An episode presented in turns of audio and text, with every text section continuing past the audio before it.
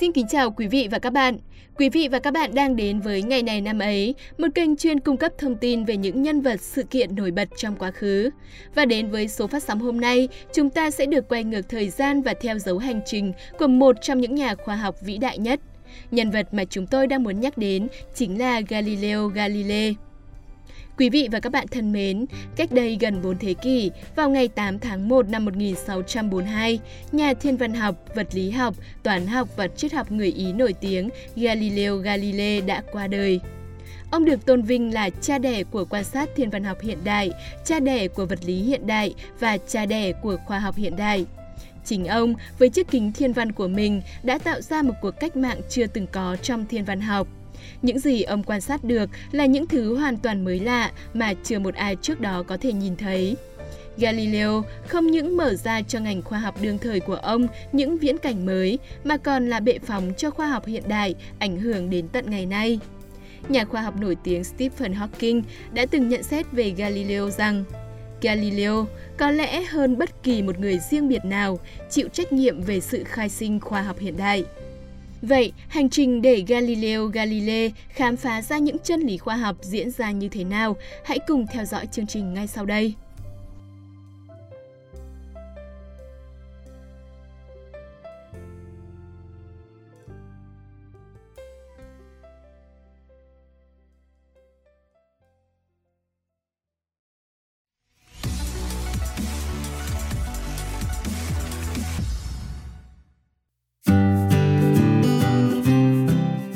Gia đình, tuổi thơ và sự nghiệp Galileo sinh tại Pisa, Italia và là con cả trong gia đình có 6 người con.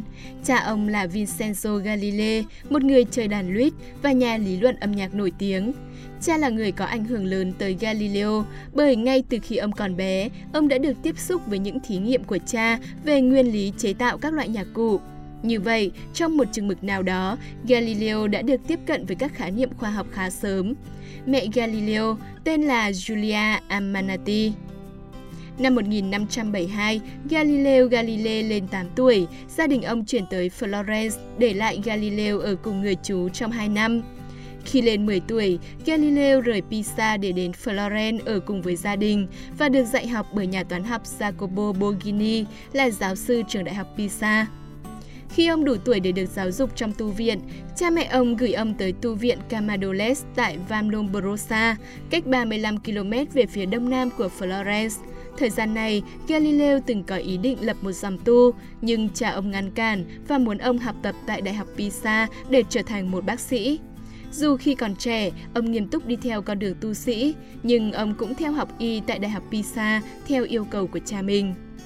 Năm 1585, Galileo rời trường đại học mà không lấy được bằng cấp và trong vài năm, ông đã dạy các bài học riêng về môn toán học ở Florence và Siena.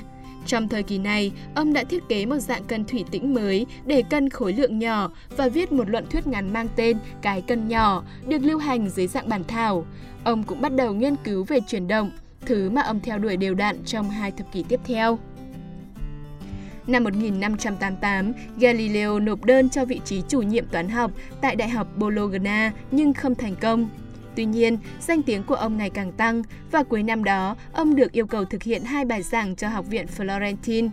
Ông cũng tìm ra một số định lý về trọng tâm. Điều này đã mang lại cho ông sự công nhận của các nhà toán học và cả Guido de Monte, một nhà quý tộc và là tác giả của một số công trình quan trọng về cơ học. Cuối cùng, Galileo Galilei đã nhận được ghế chủ nhiệm toán học tại Đại học Pisa vào năm 1589. Tại đây, Galileo đã thực hiện một thí nghiệm bằng cách thả các vật có trọng lượng khác nhau từ đỉnh của chiếc tháp nghiêng Pisa nổi tiếng. Thí nghiệm của ông thực hiện chứng minh rằng tốc độ rơi của một vật nặng không tỷ lệ với trọng lượng của nó. Đây là điều trái ngược với những gì mà nhà bác học Aristotle từng tuyên bố. Bản thảo On Motion được hoàn thành trong thời kỳ này cho thấy Galileo đã từ bỏ các quan niệm của Aristotle về chuyển động và thay vào đó là cách tiếp cận khác. Nhưng những cuộc tấn công của ông nhằm vào Aristotle khiến ông không được lòng các đồng nghiệp của mình và vào năm 1592, hợp đồng của ông không được gia hạn. Tuy nhiên, những người bảo trợ của ông đã đảm bảo cho ông một ghế chủ nhiệm toán học tại Đại học Padua, nơi ông giảng dạy từ năm 1592 đến năm 1610. Năm 1593, Galileo chế tạo một chiếc nhiệt kế sử dụng sự giãn nở và co lại của không khí trong một bóng đèn để di chuyển nước vào trong một ống gắn bên cạnh. Còn trong giai đoạn 1595 đến 1598, Galileo sáng chế và cải tiến một la bàn địa lý và quân sự, thích hợp sử dụng cho các pháo thủ và những người vẽ bản đồ. Giữa cuộc sống bận rộn của mình, ông tiếp tục nghiên cứu về chuyển động và đến năm 1609, ông đã xác định được rằng quãng đường rơi của một cơ thể tỷ lệ với bình phương thời gian trôi qua, gọi là định luật rơi của vật thể, và quỹ đạo của một viên đạn là một parabol. Cả hai kết luận này đều mâu thuẫn với vật lý học của Aristotle. Về gia đình, Galilei đã không kết hôn nhưng ông có sự gắn bó với một người phụ nữ tên là Marina Gamba. Họ có hai con gái, Virginia sinh năm 1600 và Livia sinh năm 1601. Một con trai là Vincenzo sinh năm 1606. Vì là con ngoài giá thú, ông cho rằng các cô con gái của mình không thể lập gia đình. Tương lai duy nhất của họ là tôn giáo. Cả hai cô gái đều được gửi tới nhà dòng kín San Matteo ở Assisi và sống trọn đời ở đó.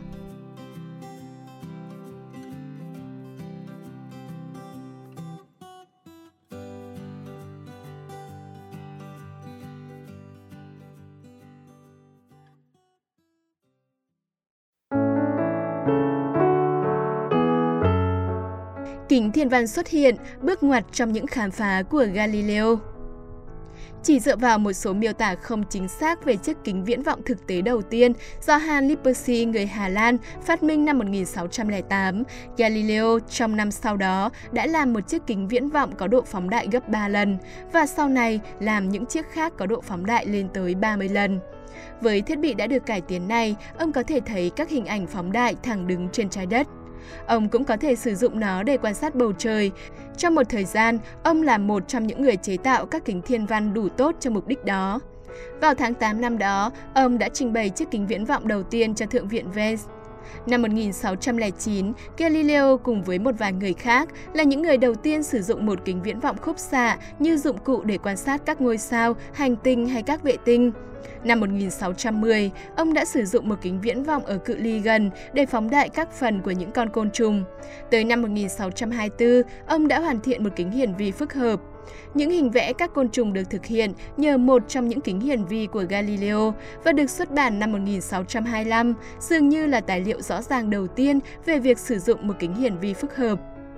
Vào mùa thu năm 1609, Galileo bắt đầu quan sát bầu trời bằng các dụng cụ phóng đại lên đến 20 lần. Vào tháng 12, ông đã vẽ các pha của mặt trăng khi nhìn thấy qua kính thiên văn, cho thấy bề mặt của mặt trăng không nhẵn như người ta vẫn nghĩ, mà gồ ghề và không bằng phẳng. Vào tháng 1 năm 1610, ông đã phát hiện ra bốn mặt trăng xoay quanh sao mộc. Ông cũng phát hiện ra rằng kính thiên văn đã cho thấy nhiều ngôi sao hơn những gì có thể nhìn thấy bằng mắt thường. Những khám phá này khiến Galileo nhanh chóng cho ra đời một cuốn sách mang tên Sứ giả của Sideria, trong đó ông mô tả chúng. Ngày 7 tháng 1 năm 1610, Galileo quan sát bằng kính viễn vọng của mình và thấy thứ mà ông miêu tả là ba định tinh hoàn toàn không nhìn thấy được bởi chúng quá nhỏ. Tất cả nằm gần sao mộc và thẳng hàng qua nó. Những quan sát vào các đêm sau đó cho thấy các vị trí của các ngôi sao đó đang thay đổi. Ngày 10 tháng 1, Galileo ghi chú rằng một trong số chúng đã biến mất, một quan sát mà ông cho rằng nó đã bị sao mộc che khuất. Trong vài ngày, ông đã kết luận rằng chúng quay quanh sao mộc. Một hành tinh với các hành tinh nhỏ hơn quay quanh nó không thích hợp với các nguyên tắc của thiên văn học Aristotle, bởi Aristotle cho rằng mọi thiên thể phải quay quanh trái đất. Nhiều nhà thiên văn học và triết học lúc bấy giờ cũng đã từ chối tin rằng Galileo đã phát hiện ra một vật như thế. Đến năm 1610, trước khi rời Padua, Galileo đã phát hiện ra sự xuất hiện khó hiểu của sao thổ, sau đó được cho thấy là do một vòng bao quanh nó tạo ra. Và ở Florence, ông phát hiện ra rằng sao kim cũng trải qua các giai đoạn giống như mặt trăng. Mặc dù những khám phá này không chứng minh rằng trái đất là một hành tinh quay quanh mặt trời, nhưng chúng đã phá hoại các thuyết về vũ trụ học của Aristotle. Kết quả là, Galileo đã tin rằng mặt trời là trung tâm của vũ trụ và trái đất là một hành tinh như Copernic đã lập luận. Sự chuyển đổi của Galileo sang học thuyết Copernic chính là một bước ngoặt quan trọng trong cuộc cách mạng khoa học.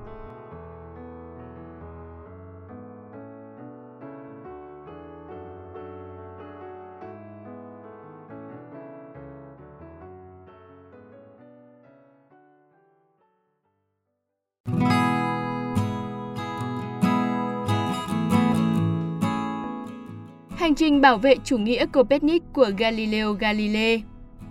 Chủ nghĩa Copernic ngày càng công khai của Galileo bắt đầu gây rắc rối cho ông. Năm 1613, ông viết một bức thư cho học sinh của mình ở Pisa về vấn đề bình phương lý thuyết Copernic với một số đoạn kinh thánh. Các bản sao không chính xác của bức thư này đã được kẻ thù của Galileo gửi tới tòa án dị giáo ở Rome và ông phải lấy lại bức thư và gửi một bản sao chính xác. Galileo cũng đã bị khiếu nại và ông phải đến Rome để bảo vệ chủ nghĩa Copernic cũng như danh dự của mình. Năm 1615, Hồng Y Pelamino đã viết rằng hệ thống Copernic không thể được bảo vệ nếu không có một minh chứng vật lý thực sự rằng mặt trời không quay quanh trái đất mà là trái đất quay quanh mặt trời. Galileo xem xét lý thuyết của ông về thủy triều để cung cấp bằng chứng vật lý cần thiết cho chuyển động của trái đất. Với Galileo, thủy triều được gây ra bởi sự chuyển động tiến lùi của nước trong các biển khi một điểm trên bề mặt trái đất tăng tốc và giảm tốc vì chuyển động quay của trái đất quanh trục của nó và chuyển động xung quanh mặt trời. Galileo đã cho truyền bá những quan sát đầu tiên của mình về thủy triều năm 1616 chuyển tới Hồng Y Orsini. Nếu lý thuyết này là đúng, thì chỉ có một lần thủy chiều cao trong ngày. Galileo và những người đương thời với ông biết về sự không chính xác này bởi có hai lần thủy chiều cao hàng ngày tại Venezia, chứ không phải một, khoảng 12 tiếng một lần. Galilei cho sự bất thường này như kết quả của nhiều nguyên nhân thứ hai, gồm hình dạng của biển, độ sâu và các yếu tố khác. Năm 1624, Galileo đến Rome và có 6 cuộc phỏng vấn với giáo hoàng Urbano VIII. Galileo nói với giáo hoàng về lý thuyết của ông về thủy triều mà ông đưa ra như bằng chứng về chuyển động hàng năm và hàng ngày của trái đất. Giáo hoàng đã cho phép Galileo viết một cuốn sách về các lý thuyết về vũ trụ, nhưng cảnh báo ông chỉ nên coi lý thuyết Copernic trên phương diện giả thuyết. Cuốn sách này được hoàn thành vào năm 1630 và nó xuất hiện ở Florence vào năm 1632. Phản ứng chống lại cuốn sách xuất hiện rất nhanh chóng. Giáo hoàng đã triệu tập một ủy ban đặc biệt để xem xét cuốn sách và đưa ra các khuyến nghị. Ủy ban nhận thấy rằng Galileo đã không thực sự sử dụng lý thuyết Copernic chỉ như một giả thuyết và đề nghị tòa án dị giáo đưa ra một vụ kiện chống lại ông. Galileo được triệu tập đến Rome vào năm 1633. Câu nói nổi tiếng của ông, dù sao thì trái đất vẫn quay, được cho là xuất hiện trong vụ kiện này. Tuy nhiên đến nay, chưa có bằng chứng nào cho thấy Galileo đã thực sự nói câu nói đó. Chúng ta chỉ nên tham khảo nó trên tinh thần như một dữ kiện cho thấy niềm tin của Galileo với những điều mà mình đang khám phá. Sau phiên xử này, Galileo bị quản thúc tại gia và các hoạt động của ông bị giáo hoàng kiểm soát. Từ năm 1634 trở về sau, ông sống tại ngôi nhà thôn quê ở Aceci, bên ngoài Firenze. Ông bị mù hoàn toàn năm 1638 và bị chứng thoát vị cùng với mất ngủ đầy đau đớn. Vì thế, ông được cho phép tới Firenze để chữa bệnh. Ông tiếp tục làm việc cho tới năm 1642 trước khi qua đời vì sốt và chứng tim đập nhanh. Galileo mất ngày 8 tháng 1 năm 1642 ở tuổi 77.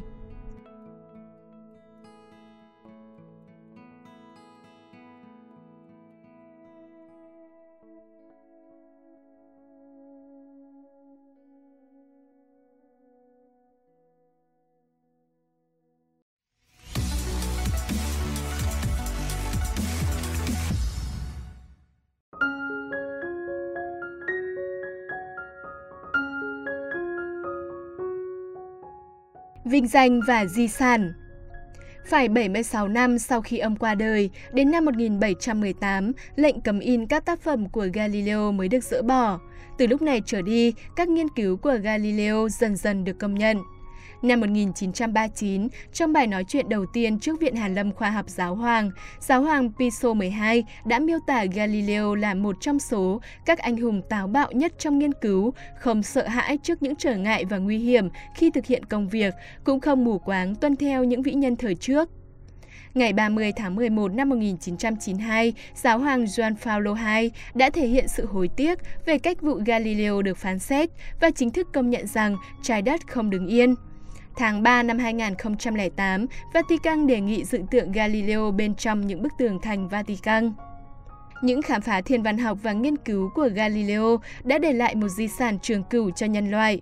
Sau này, tên của ông được đặt cho nhiều phát hiện, khám phá và nghiên cứu của ông như các vệ tinh Galileo, tàu vũ trụ Galileo, hệ thống định vị Galileo, đơn vị gia tốc Gan.